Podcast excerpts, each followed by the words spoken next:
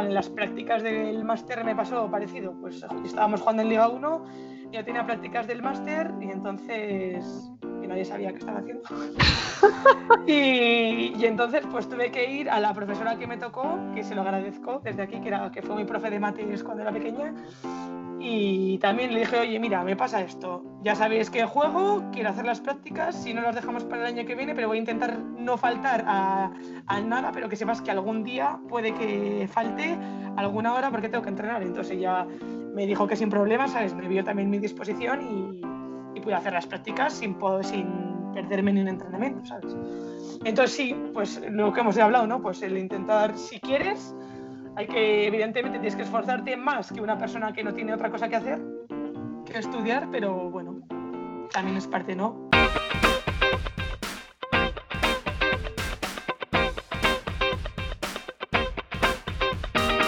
Another season in the books. The podcast featuring European professional athletes who pursue their university degrees at home or in the United States.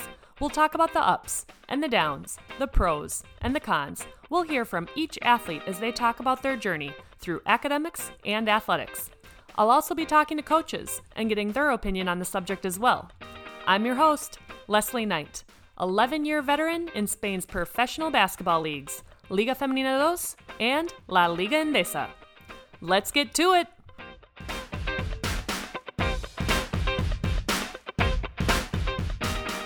Y antes de empezar, pediros disculpas por los problemas del sonido al final del podcast. Por alguna razón el audio no se descargó del todo y tuve que hacer mi mejor actuación de MacGyver para salvarlo. Gracias por vuestra comprensión y ahora adelante con el show. Bienvenidos a otra semana de Another Season in the Books. Esta semana me hace especial ilusión porque nuestra entrevistada fue compañera mía durante cuatro años en una etapa muy bonita al norte en Logroño. Es una deportista que vale para todo, el deporte, la música, las mates y a nivel humano un 10. Con mucho gusto, hoy escuchamos las experiencias que Paula Estebas tuvo dentro y fuera de la pista, compaginando todo, sin faltar entrenos, ni exámenes, ni viajes de fin de curso. Es una crack y es un gran placer poder compartir su historia con vosotros. Buenos días, Paula, bienvenida al podcast. ¿Qué tal estás? Buenos días, Leslie. Pues muy bien, aquí con ganas de, de participar en tu podcast. Genial, y yo también de escuchar tu historia. Eh, la primera pregunta simplemente es, ¿cómo es tu primer recuerdo del deporte? Del deporte, pues bueno, yo tengo, no, al primero, el primero no me acuerdo porque yo siempre estaba de pequeña jugando haciendo deporte y jugando a todo. Me, me encantaba jugar a fútbol, eh, a baloncesto, eh, había niños y niñas corriendo por el parque y yo siempre estaba allí. Entonces, el primer recuerdo es en el patio con mis amigos, la verdad es que casi siempre jugando al fútbol y estando ahí en invierno, medio lloviendo y, y ahí bajo la lluvia jugando, nos daba igual, estábamos ahí haciendo siempre deporte. Claro, qué bueno. Eh, rain or shine, como decimos en inglés, como lluvia o sol, los niños ahí jugando con el frío, da igual. Eh, ¿Dirías que vienes de una familia que tiene la mente mm, eh, deportiva, mentalidad deportiva? Pues, a ver, yo creo que sí, porque mis padres son bastante em, deportistas, pero no tanto, o sea, nunca han hecho deportes colectivos tipo baloncesto, fútbol, pero sí que les gusta mucho eh, andar eh, por el monte, ir con la bici, ¿no? Como más deporte diario, que digo yo, ¿no? De pasear, eh, estar siempre activos. O sea, no tanto en deporte como tal, sino más bien, pero sí que es verdad que desde pequeñito siempre hemos estado yendo pues, a los Pirineos, a andar, a hacer marchas bastante largas, o sea que sí que no tanto deporte como tal, pero sí actividad y senderismo y sí que mi familia es bastante, bastante activa en ese sentido. Ya, y no estamos hablando de senderismo de 5 kilómetros, ¿eh? porque yo sí que he ido a algunos paseos con tus padres y madre mía, no sé si hemos hecho 20 kilómetros y tus padres iban por delante y yo por detrás, ¿sabes? sí, sí, les gusta, sí, físicamente están muy bien, les gusta mucho, mi hermano también, o sea, a todos nos gusta mucho, no sé, pues el, cansarte, ¿no? El pues hacer no rutas de dos horas, no, pues de si son siete o ocho y acabar agotado, pues, pues mejor. ¿Y cuándo dirías que empezaste a tomar el baloncesto más en serio? Pues empecé a jugar a los nueve años, cuando vi que, pues cuando ya no era mm, solo jugar ¿no? en el patio y tal, sino que había que ya apuntarse a un deporte y tal. Eh, yo quería fútbol, mi, mi padre, mis padres, sobre todo mi padre, me, me, convenció ahí un poco para que hiciese baloncesto. Y nada, pues al principio con los amigos, eh, nada, desde un equipo mixto en el colegio donde yo estudiaba y la verdad es que me encantaba y estábamos encantados y a campeonatos y, y en verano de intercambio a, pues a muchos sitios catalanes y así, que había como muchos torneos, que eso yo creo que un poco ahora se ha perdido. Y, y, nada, y un poco más en serio, pues yo creo que a medida que igual ya infantil, cadete, junior, ¿no? Cuando vas creciendo y vas viendo pues que te gusta, que dejas de hacer cosas por, por jugar, por ir a un partido, a dos, a subir con las mayores, a entrenar con el equipo senior y te das cuenta que estás dejando cosas por eso, ¿no? Pues yo creo que ahí ya se empieza a convertir en algo un poco ya más, más serio, dentro de que, bueno, pues siempre por supuesto, compaginándolo con los estudios, que eso siempre era algo que, que me han inculcado desde casa y, y, que he estado cumpliendo hasta hace poco, vaya. Bueno, pero a la vez, a la vez que estabas persiguiendo baloncesto, también estabas compaginando con música. Sí, bueno, también sí. Eh, sí, desde, bueno, de hecho empecé antes con la música, desde los tres añitos ya iba a una escuela de música, bueno, que ahora no muchos niños hacen actividades, pero bueno, a los siete empecé a tocar el violín y la verdad que era algo que también, que también me gustaba, ¿no? Sí que es verdad que siempre me ha gustado un poco menos que el baloncesto.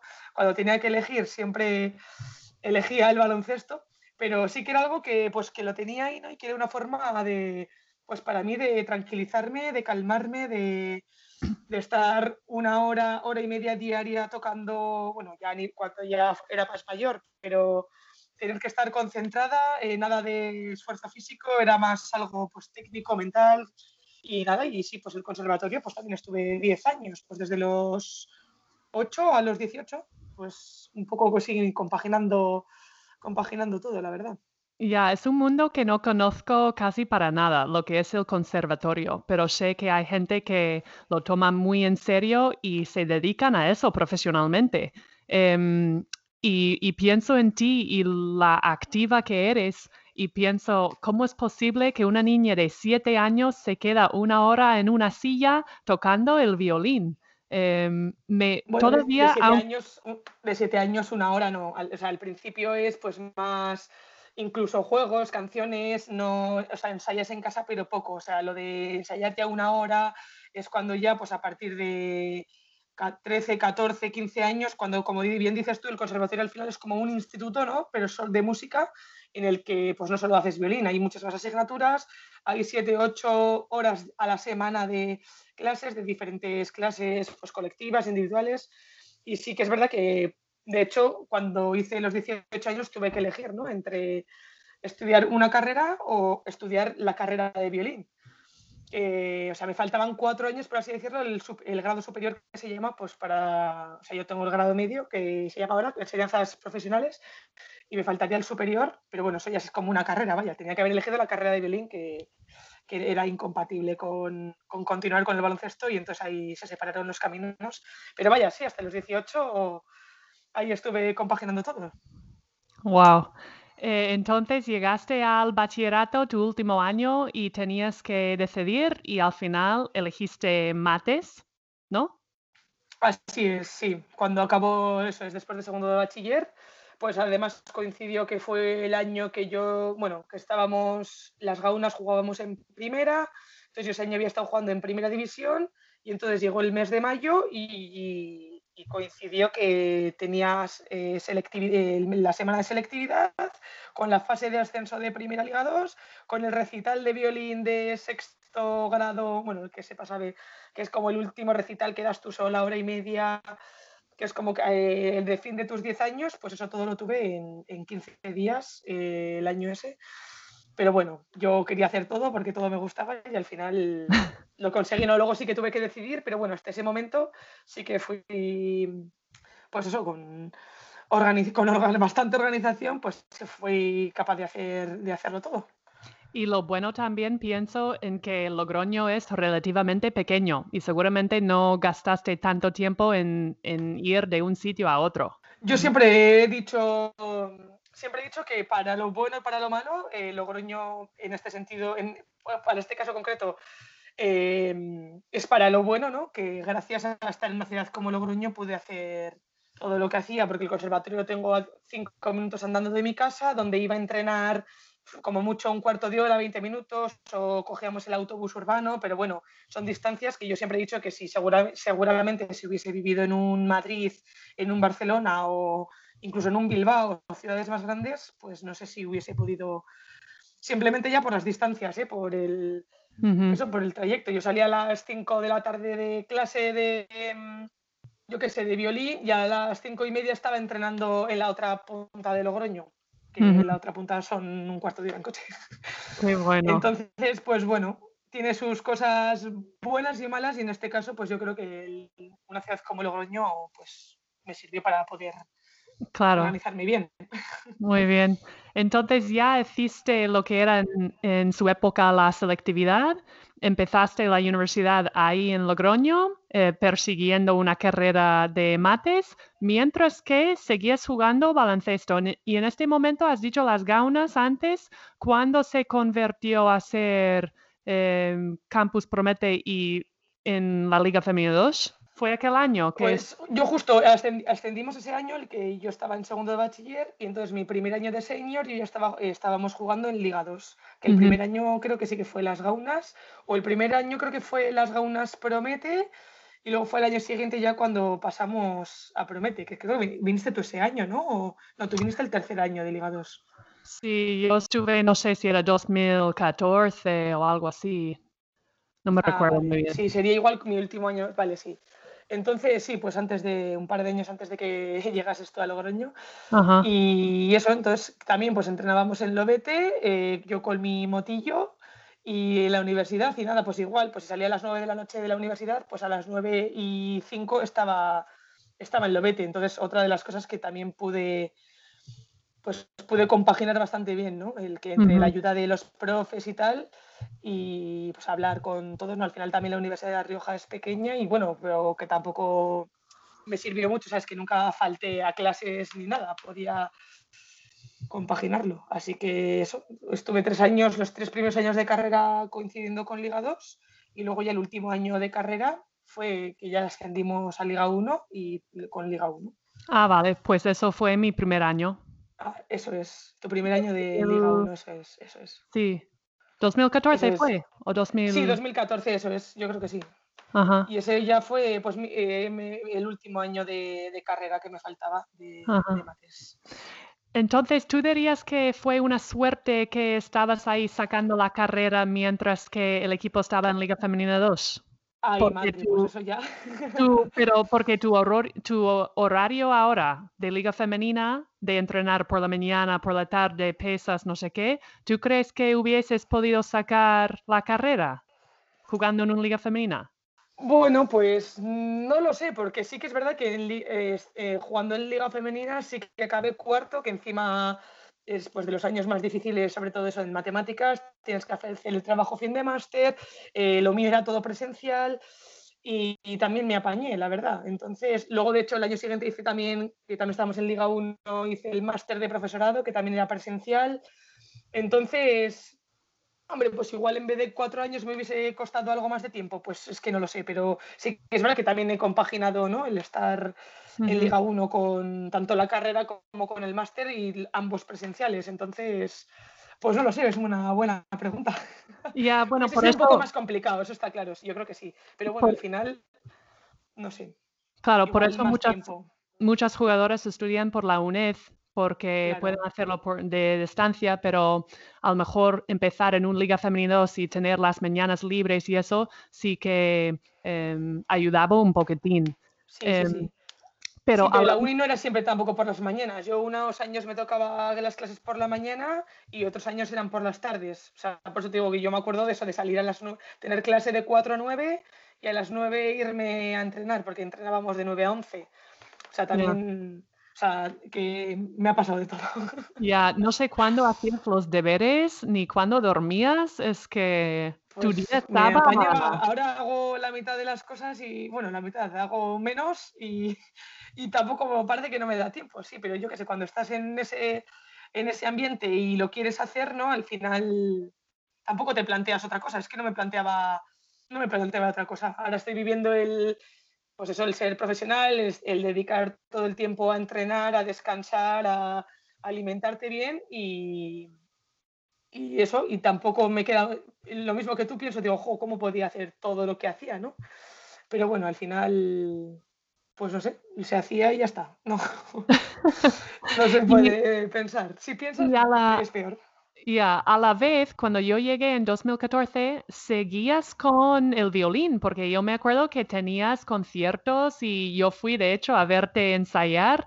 Em, entonces, seguías, no sé si todavía sigues conectada al, al grupo. Sí, a ver, cada vez es un poco más difícil por eso, por los horarios y tal, pero sí que es verdad que a nivel profesional, como conservatorio sí que acabé, pero bueno, luego a nivel de seguir tocando en, pues, con grupos en bodas o em, eso, incluso, como decías tú, en la orquesta que había de la, de la propia universidad, que ah. ahora está un poco parado todo ese tema, eh, incluso en la Orquesta Sinfónica de La Rioja, pues sí que estaba conectada cuando podía, ¿no? Cuando eh, los ensayos que podía, pero bueno, ahí era, no, era, no era profesional entonces, pues bueno, si podía ir a los ensayos iba, si no, no, si podía ir al concierto iba.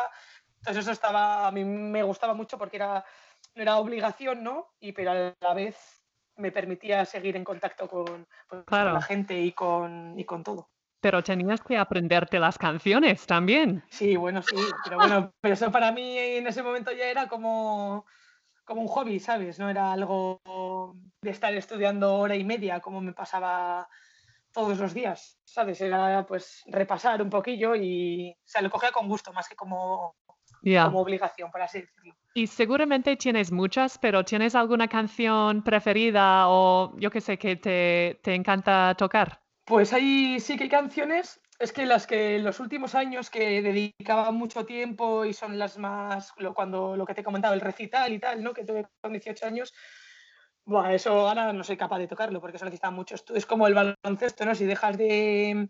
O sea, si dentro de 10 años, imagínate que ahora dejamos de jugar, dentro de 10 años nos ponemos a jugar, evidentemente sabes jugar, pero no tienes el nivel que tenías, ¿no?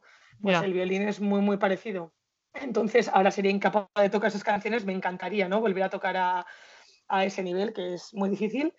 Y, y, también me gusta mucho eso, pues canciones con la orquesta, ¿no? Que, que suena todo como como mucho, ¿no? Como canciones, no sé.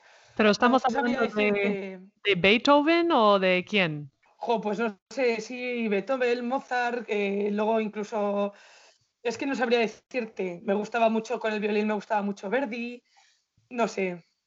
Es que hay, son tantas canciones y tantos años que no, no sabría decirte una en concreto. Ya, ya. Pero lo bonito que a mí me parece es que me acuerdo un viaje que fuimos y llevaste tu violín y nosotras decíamos una canción y tú podías tocarlo, tocarla simplemente con el oído. Y es una gozada. Me imagino que en Navidades, cumpleaños, aniversarios, lo que sea con familiares, tú llevas el violín por si acaso y das alegría a la fiesta. Sí, pues un poco... En la cuarentena también.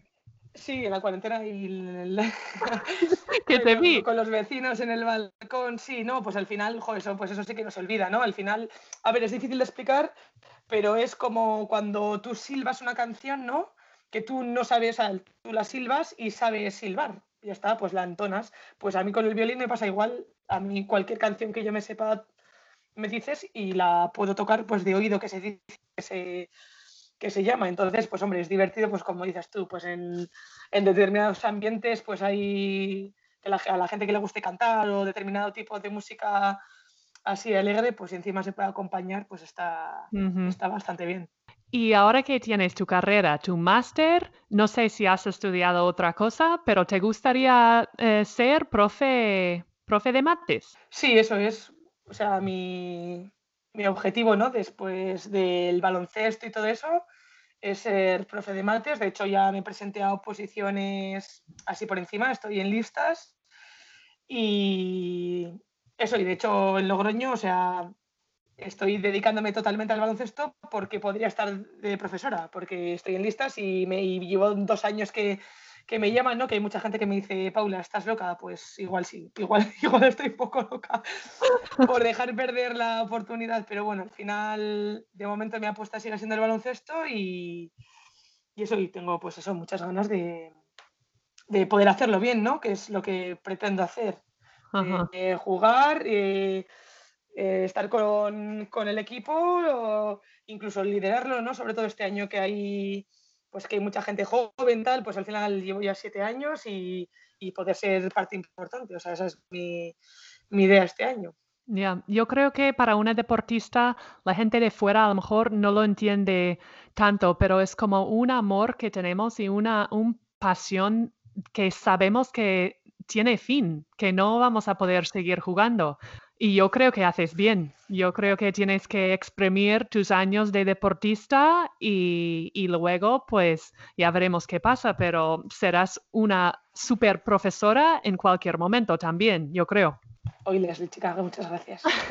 no, pero es verdad. sí, al final, bueno, pues el, el, tiempo va pasando, ¿no? Entonces cada vez te vas planteando más las cosas, pero pero eso, bueno, de momento, eso, pues yo voy siempre año a año, no me gusta pensar mucho más allá, porque fíjate lo que ha pasado este año con el tema de, de la pandemia y todo, ¿no? Nunca sabes lo que, lo que puede pasar, o sea, no es por ser pesimista, vaya, o sea, más o menos voy pensando así siempre. Y eso, y de momento este año, pues eso, he vuelto a decidir jugar y, en eso estoy, con ganas de, de a ver si esto puede ir un poco más a la normalidad. Claro, pero seguramente, eh, bueno, no lo sé exactamente, pero a, a, ciencia cierta, ¿no? ¿Se dice? O a... Sí, muy bien, sí, sí. Seguramente estás dando alguna clase particular también, ayudando a gente a estudiar. Sí, bueno, sobre todo eso, sobre todo a amigos, ¿no? A amigos, a gente pues cercana y tal, que me pide el favor, por así decirlo, porque al final, bueno, ya tú bien sabes, como bien has dicho, los horarios los cambian cada semana, es imposible tener como una rutina, ¿no? Entonces, es más, sí, por no, no perder el contacto y por, sí, bueno, que al final a mí también me gusta. Eh, no perder ese contacto con las mates, que al final es lo que voy a querer, espero, que sea mi futuro. Sí, y sé que llevas casi toda la vida en Logroño, pudiendo jugar y, estudiar. Hace dos años estuviste en Vitoria. Em, ¿Qué tal la experiencia jugando fuera de casa por la primera vez? Y, creo, ¿qué crees que te llevas eh, jugando fuera? ¿Tú crees que te hizo madurar en algunos aspectos dentro y fuera de la pista? Em, ¿Mejorar tu inglés? Porque creo que viviste con una americana, ¿no? Sí, con, viví con Ariel Edwards, que de hecho, bueno, somos amiga, es majísima y, y estuve súper bien. Pues sí, al final fue mm, una experiencia, ¿no? Que, pues como dices tú, que, que, me llevo. Bueno, tú ya sabes también lo que es cambiar de sitio y, además que has estado muchos años, o sea, tú no has estado tampoco de un año para otro en diferentes sitios, sino que has, te has mantenido normalmente varios años en los sitios. A mí también, no sé, me gusta esa estabilidad y tal, y la verdad es que la experiencia en Vitoria fue a nivel personal, pues aprendí bastante, ¿no? Fue bastante buena y eso, y a nivel deportivo, pues eh, yo tenía unas, unas expectativas, ¿no? Que, que, al final, pues bueno, se quedaron ahí un poco como, pues eso, como jugadora un poco a medias. Bueno, ¿y qué tal ves la temporada este año, la liga? Eh, y también cómo te está afectando el coronavirus y y los protocolos de la FED? Pues bueno, es que creo que va a ser muy complicada esta temporada para todo el mundo y todos los días, porque ya que normalmente nosotros somos de tener pocos horarios y que vayan cambiando cada semana y cada poco tiempo, encima ahora va, a ser yo creo que diario. O sea, nosotros, por ejemplo, jugamos el miércoles contra Zamora, nos hicieron PCR y en teoría, pues el jueves íbamos a ir a entrenar normal para preparar el partido de Salamanca y de repente, jueves por la mañana, ha habido un positivo, todas a casa. Y de repente estás pensando en que el sábado vas a ir a jugar a Salamanca y de repente que no, que estás en casa y no, que es lo que está pasando a la mayoría. Entonces al final yo creo que va a ser muy, ir sobre la marcha. Eh, no sé yo si está muy claro el tema, la Federación Española, Sanidad, nosotros nos llegan diferentes informaciones ahora mismo que estamos en casa y, nada, va a ser difícil sobre todo por también por mantener, ¿no? El, sobre todo, más que el estado físico, pues el, el ritmo, ¿no? De entrenamientos y de, y de estar, pues eso, entrenando y estar activa y aunque por mucho que hagas en casa, pues todas sabemos que no es lo mismo que estar en una pista y hacer 5 contra 5 y pegarte entonces, jo, pues lo veo complicado en ese sentido. Entonces, tener todas, pensar que va a ser, pues un día igual juegas, otro día igual estás en casa 10 días, o 3, o 5, o no se sabe. Entonces, yo creo que para toda la liga vamos a tener que ser fuertes en ese sentido. El que, o ir a incluso jugar partidos sin entrenar, o jugar partidos seguidos, o no sé, va a ser un poco complicado pero yo creo que vamos, tenemos que intentar adaptarnos a la medida que se pueda, siempre que tenga todo lógica, claro. Y más que nada por nuestro bien y por, vamos, y por nuestra cabeza, creo yo. ¿Y la liga tienes ganas de jugar en contra de algún equipo, alguna jugadora? Ay, no sé si siempre contra, ¿no? Contra, pues por ejemplo, contra ti, contra gente que has jugado, ¿no? En contra, contra, yo qué sé, Sof, que también está en el equipo, contra Laura, contra contra Yure, pues yo qué sé, contra gente que has jugado con ella y que, te llevas bien y tal, pues luego encontrártelas, pues es que tiene, no sé, tiene esta gracia y todo. Sí, pero, yo... está bien. Yo hablo más un poco de yo desde fuera tengo ganas de jugar contra las españolas que han vuelto porque las tengo como muy muy arriba, ¿no? Eh, siempre me ha gustado. Ah, ya, jugar contra gente que ha vuelto a la liga, ¿no? Que nunca ha jugado. Claro, siempre he visto a Cristino Viña, Ana Cruz, Laura Nichols. Y, el hecho de que han vuelto a la Liga Española creo que es bueno para la Liga, obviamente.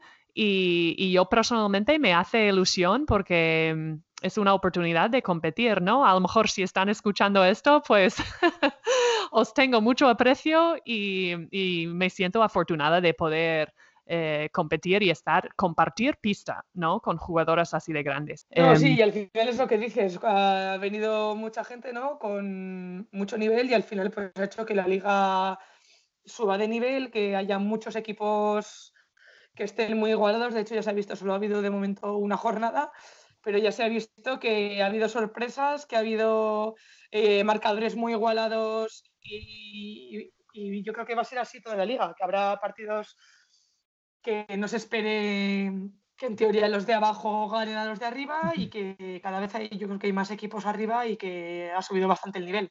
Eso, pues, para de cara a los jugadores que estamos en la liga, yo creo que, que siempre está guay, ¿no? Que haya más nivel, más competitividad y, y bienvenidos todos. Eso es. y a ver cuántas personas pueden eh, venir a los partidos, porque nosotras, bueno, nosotras eh, estaremos en Logroño dentro de poco, casi en una semana estaremos. Esperemos. Ya, ojalá, con los dedos cruzados. Eh, pero, ¿tú sabes si están, van a dejar la gente entrar a veros? Pues en Logroño sí que se puede. En el Palacio, bueno, han hecho ah las medidas restrictivas de metro y medio y bastante separación. De hecho, que, creo que de 5.000 personas, creo que caben ahora 500 o algo así. Mm. Pero bueno, sí, en Logroño hasta ahora eh, sí, que, sí que se puede entrar con las medidas de seguridad y eso, pero sí que, sí que hay público. Ya. en, principio yo pensé, a lo mejor me quedo en Logroño y veo a la gente, no sé qué, y luego me di cuenta y digo, no puedes. No vas a poder. no puedo quedarme. No, no puedes, Leslie. No, no, la calle Laurel. Ya. El centro, centro estará bastante... hace, desde después de la cuarentena no vuelto. Yo creo que no que los propios de Logroño, pues los sitios están tan abarrotados, pero bueno, sí que sí que están bastantes bares abiertos y, nada, pues que, lo disfrute quien vaya o quien pueda. Ya, bueno, aquí en Madrid también están abiertos. Em, bueno, Paula, acercándonos al final de la entrevista, eh, ¿algunos consejos o qué dirías a, a las generaciones jóvenes que están pensando en hacer lo mismo, de compaginar el baloncesto a alto nivel con sus estudios? Eh, ¿Qué ánimos les darías? ¿Qué consejos, si tienes alguna? A ver, yo creo que o sea, que lo principal es, sí, que lo como has dicho tú, que el baloncesto, ¿no? Y somos muy frikis, ¿no? Las que nos gustan y queremos a toda costa seguir jugando y tal, pero siempre hay que tener en cuenta, pues, lo como has dicho tú, que tiene una vida corta o muy corta, ¿no? Corta en el mejor sentido, 30, 35, incluso 40 años que hay gente, en el mejor de los casos, y muy corta incluso gente pues, que se tiene que retirar por lesiones o por lo que sea. Entonces, que al final yo creo que es que cada uno se busque la forma de hacerlo, ¿no? Que cada uno en su ciudad o cada una en su ciudad o donde esté, pero vamos, creo que es súper importante el, compaginarlo, el pensar qué hacer después de, del baloncesto, el tener algo claro y el, ir poco a poco, ¿no? pues haciéndote el futuro que luego después del baloncesto vayas a querer a querer seguir. Entonces, bueno, animar igual no se puede hacer en cuatro años una carrera, pero igual en seis o, no sé, cada uno se organice como pueda, pero, pero sobre todo el tener algo, el que no acabar con 30 años o 25 o 35 y decir, ¿y qué hago? Pues por lo menos tener una base y luego ya pues cada uno encaminarse a donde le dejen, donde quiera o donde, o donde pueda. Eso es, seguir haciendo cosas cada año. Aunque estás jugando, haces una, dos asignaturas y, adelante. Eso es. Em, se puede, si se quiere, todo se puede compaginar y, organizarte y hacer. ¿Cómo fue un día? Em, dame un ejemplo de un día de la universidad cuando estabas jugando y estudiando a la vez. Pues, a ver, te voy a poner ejemplos, bueno, que eran bastante, bastante diarios, que al final pues como hemos hablado antes, ¿no? Al final tienes que, no solo es, venga, pues me dejan o el club o me deja la universidad, o sea, al final también es el querer un poco tú, ¿no? Porque yo, por ejemplo, igual tenía prácticas, igual entrenaba a, la una y tenía prácticas por la mañana, de nueve a, a una. Entonces yo iba, salía desde las nueve de la mañana de mi casa con mi bolsa de entrenar por la mañana, mi bolsa de entrenar por la tarde y mi mochila, ya el mi moto. Entonces, pues iba a las prácticas por la mañana, me quedaba, iba directa a entrenar, después de entrenar tenía clase igual a las 4 y tenía que estar con tupper de comida. Eh, evidentemente, previamente había hablado con los profesores y no les importaba, pero yo comía en clase, mientras estaba en la clase, mientras estaban poniendo en la pizarra el teorema de cualquier teorema, yo estaba comiéndome un plato de puré y unas albóndigas. O sea, que también lo que has dicho antes del comer y de la, pues había cosas que es que no podía elegir, pues tenía que comer la uni para, no perderme tanto los entrenamientos como para no perderme la clase porque no quería y no podía Entonces, era presencial, no podía faltar a clase y tampoco podía faltar a entrenar. Entonces son que hacer, ¿no? Perdón que no te oigo muy bien, pero ¿y qué pasó? Eh, a veces tenías que cambiar la fecha o preguntar si podrían cambiar la fecha de un examen y tus profesores mm, te dejaban. Pues que una de las ventajas que también tuve al hacer la carrera de matemáticas es que pues los profesores siempre fueron súper comprensibles conmigo e incluso los compañeros. Éramos, eh, cuantos, los que más estábamos éramos 20 en otras asignaturas estábamos 15, 10 y eran la mayoría amigos. Entonces, pues claro que tenía que estar luchando, ¿no? Entre comillas, pues para poner una fecha del examen, pues intentaba convencerles, pues igual me tocaba ese fin de semana, teníamos que ir a jugar a Canarias y, ¿no? O teníamos un viaje muy largo, entonces tenía que intentar siempre, pues convencerles o hacerles ver que era mejor hacer el examen otro día o tal. Entonces siempre tenía que ir ¿no? intentando solucionar los problemas que me iban surgiendo todo el rato. Regateando un poco. Regateando, sí, sí, sí. Ajá, pues qué bien. Y luego la anécdota que me acabas de ah, contar cuando no estábamos grabando, eh, si podrías contarme otra vez un poco de qué pasó con el viaje de fin de curso. Ah, con el viaje de fin de curso. Pues A ver, pues como todo, ¿no? Pues igual que, pues como estamos diciendo, igual que los clubs eh, no quieren que dejes de entrenar por, hacer otra cosa y, pues en mi caso, la universidad, pues tampoco permitía que, que, dejásemos de ir, ¿no? Entonces incluso a veces he tenido que incluso estudiar a escondidas y así, o sea, eh, hacer, por ejemplo, un año hice un máster que nadie sabía que lo estaba haciendo, pues para que no pasase nada. Y luego lo de la... Sí, sí, sí. Vale, perdón. He venido. lo del viaje de estudios, pues es que tuvo también, tuvo también su gracia porque eh, nos queríamos ir, los matemáticos, nos queríamos ir a Cuba de, viaje de, de viaje de matemáticos. Y entonces, pues nada, la verdad es que la gente fue a buscar a las agencias por aquí en Logroño y fueron a, pues, donde evidentemente en qué época salía más barata, pues era en Navidad, ¿no? Irnos, íbamos a ir tres días a La Habana y cuatro a Varadero. Entonces era en Navidad, entonces todo el mundo estaba contento, éramos 13, éramos 14 personas que queríamos ir a Cuba, tal, y claro, y entonces 13 personas podían ir en Navidad y yo no podía, evidentemente, porque teníamos liga y no podía, no podía faltar ni irme. Entonces yo les propuse ir en Semana Santa, que para esa fecha ya se había acabado la liga. Y claro, evidentemente la, había gente que no podía permitirse económicamente pues el ir en esas fechas porque Semana Santa era más caro, evidentemente. Entonces lo que fui, dije, yo esto voy a intentar no perdérmelo porque es que me apetecía mucho, ¿no? Y lo que hice fue pues ir a por las agencias de, de Logroño las agencias de viajes y, con la oferta que teníamos de, irnos en Navidad, pues intentar que alguien me la igualara para podernos irnos en Semana Santa, que la mayoría no, pero bueno, como aquí en La Rioja, después de Semana Santa tenemos una semana de fiesta, ahí conseguí que en esa semana, la de Pascua creo que se llama, que en esa semana me pudiesen conseguir un viaje para 14 personas más o menos al mismo precio. Entonces ya se lo presenté a mis compañeros, ¿no? que ya no tenían la excusa de, pues de que eso, de que era más barato y ya pues por fin aceptaron, joder, porque también querían que yo fuese, ¿no? Era un poco ambas cosas, era más por tema económico. Entonces al final conseguí y conseguimos ir los 14 en, Semana Santa a Cuba. Así que yo encantada y si alguno me escucha, pues que, que, me acuerdo y que se lo agradezco a todos, claro.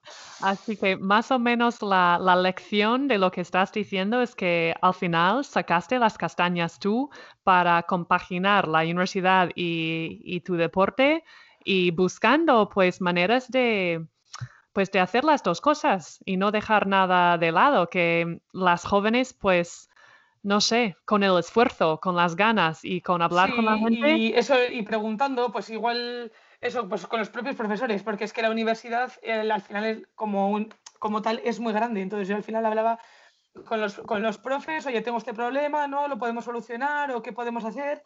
Entonces era como un contacto diario y ellos ya sabían mi situación, hombre, yo también respondía, ¿no? Positivamente, en el sentido de que pues iba a clase, eh, veían que me esforzaba y entonces era como algo, algo mutuo, ¿no? Que ellos a veces también me ayudaban.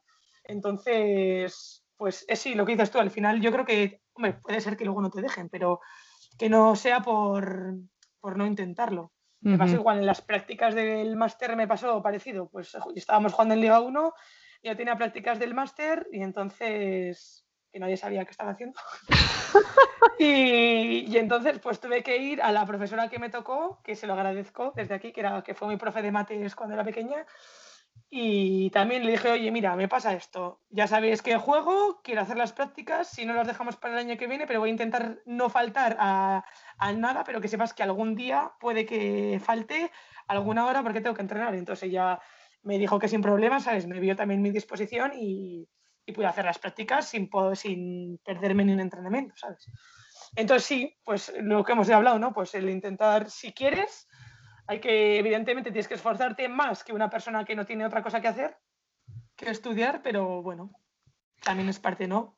Y también, también me hace sonreír porque es como la buena voluntad de la gente, ¿no? Que hay gente ah, que no, no, claro, claro. quiere ayudar, sí. quiere... Sí, claro, al final, Jolín, si otra cosa es que tú pidas que no vas a ir a clase por entrenar y luego no aparezcas en todo el año a la universidad, y, pero si la gente ve o sea, realmente cuál es tu situación y te entiende, pues la verdad es que yo, joder, he tenido muchos profes, muchas asignaturas y la verdad que no he tenido nunca un problema con ninguno.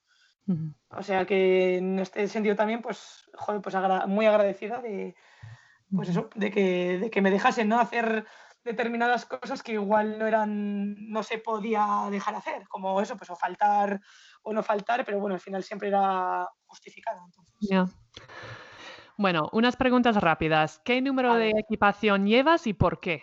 Pues llevo el 9, lo he llevado siempre y pues no tengo muy claro, pero desde pequeña siempre me había gustado el 9, soy de mates, número impar, eh, no sé, un cuadrado, perfecto, no sé, muchas cosas. O sea, pero vamos, desde que tengo nueve años he llevado el nueve, así que tampoco sabría exactamente por qué. Ajá, vale. Mezcla de friquismo matemático y, tradición. Ajá, muy bien.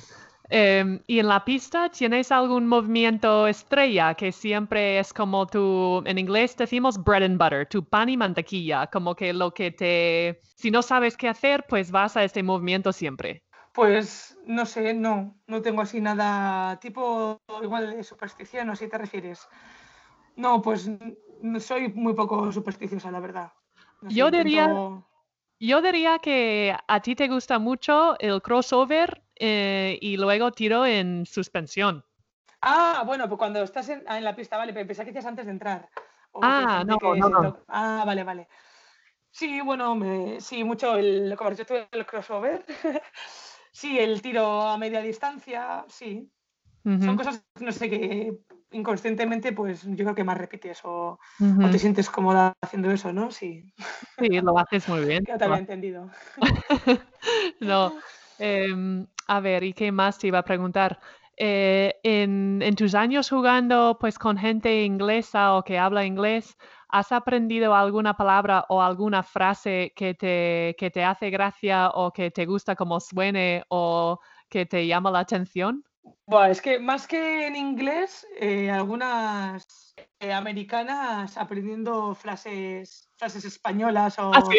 Sí, no sé, pues siempre, no sé, siempre algún refrán o alguna cosa que luego repite. Me acuerdo tú cuando aprendes o palabras nuevas o, y luego las repetís, no sé, pues tiene bastante, bastante gracia. Muy bien.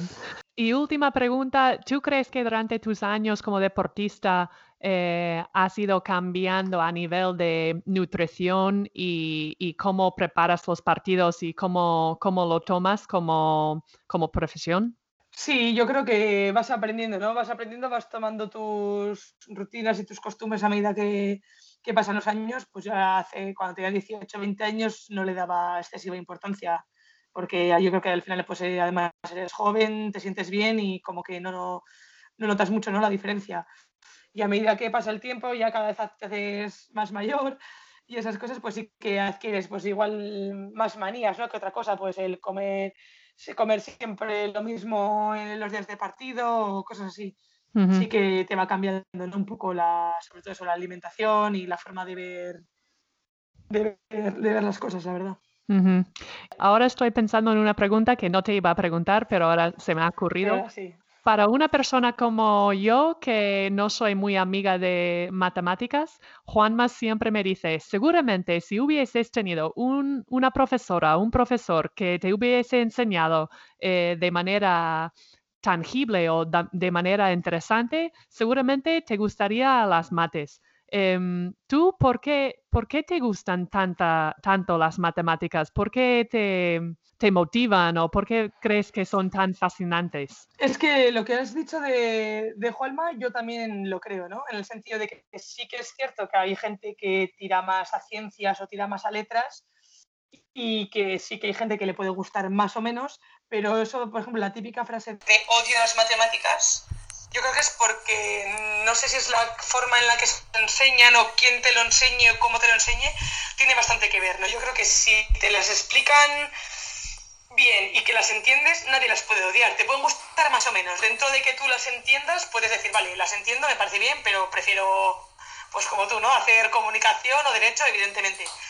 Pero odiarlas es que lo veo muy difícil, ¿no? Es como, no sé, yo lo pienso así que es como un tabú que tienen los, los niños, los adolescentes de pues eso, que igual sí que requiere algo más de entendimiento, no tanto de estudio, entonces si no existe ese entendimiento es difícil que puedas llegar a entenderlas y a... Pero bueno, luego hay gente que dentro de entenderlas pues le puede gustar más o menos, pero sí que creo que eso de odio a las matemáticas es un tema extendido y que, y que no debería ocurrir tanto, porque tampoco es para odiarlo, ¿no? no conozco a mucha gente que diga odio la historia, te puede gustar más o menos, pero no sé yo creo que a gente a lo mejor les da como pánico, ¿no? De no saber hacerlo, de... Claro, pero yo creo que es más eso, el no saber, puede ser por muchos casos lo que dices tú, por falta de atención en clase, o porque te las explican rápido y mal y entonces no llegas a comprenderlas, o, o puede haber muchísimos factores, pues como todo. Pero al final, el entender lo básico, es que al final las matemáticas es que están en el día a día, todo el rato, o sea en cualquier cosa que nos imaginemos, ¿no? Y cuanto más aprendes, pues es como todo, ¿no? Pero te das cuenta que más sentido tiene y que todo... Ayer estaba hablando con, bueno, mi hermano está estudiando medicina y está estudiando pues ahora todo el tema del coronavirus y todo. Y el, pues sí, los falsos positivos, falsos negativos, me estaba intentando explicar un poco porque yo no me aclaraba con ese tema y al final la explicación que me daba era matemáticas. Era todo probabilidades, dependiendo de condicionadas y decía, jolín, si es que está en todos los sitios, hasta en la pandemia, en todos los... Entonces, pues, no sé, a mí siempre desde pequeña también es verdad que siempre se me han dado bien, que también eh, creo que ayuda, ¿no? Y no sé, siempre me han gustado, me han parecido útiles y, y me gusta mucho tanto eso, aprender, ¿no? Como hice la carrera, como, como enseñar también. ¿Tu trabajo de fin de máster, por ejemplo, ¿Qué, ¿Qué hiciste? ¿Cómo era el tema?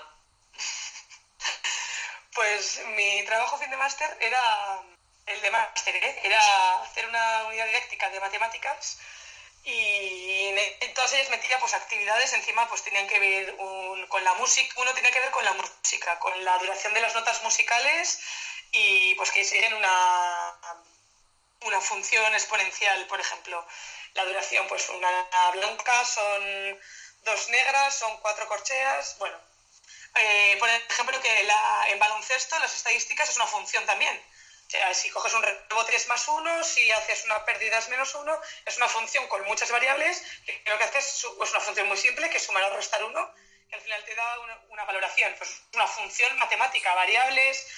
Entonces, no sé, me hice como un montón de ejercicios que tenían que ver cosas diarias de, pues que a mí me gustaba en este caso, baloncesto, música, con, pues que tienen que ver con las matemáticas y la forma pues de enseñar a los niños eso, ¿no? Pues que pues que en el monte, por ejemplo, a ti también que te gusta mucho el monte, tú andas el monte, en el monte y, eso tiene unas subidas, unas bajadas, ¿no? Tú subes, bajas y eso al final es una función.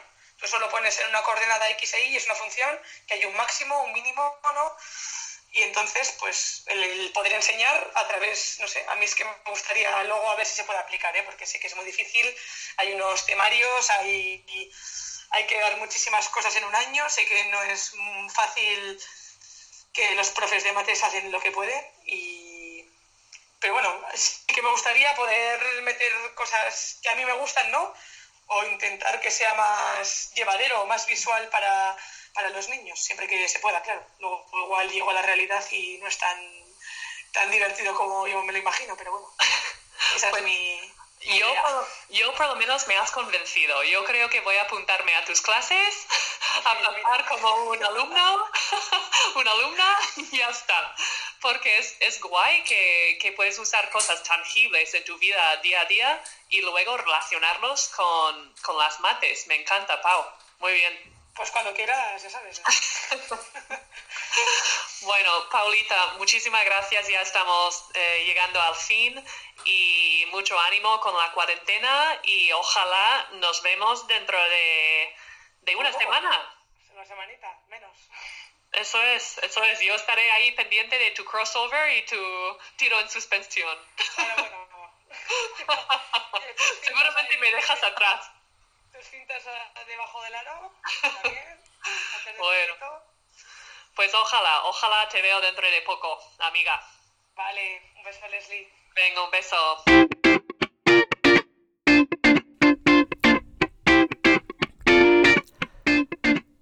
Se nota que Paula es una persona que emite energía infinita y que le gusta lo que hace.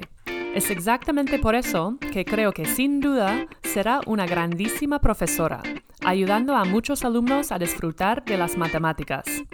¡Qué suerte tienen los futuros estudiantes de Logroño!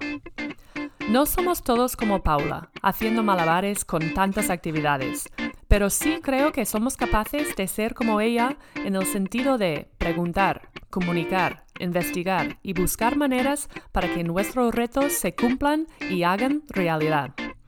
Querer es poder y a veces es tan sencillo como ponerse las pilas y pasar de la pasividad a la acción.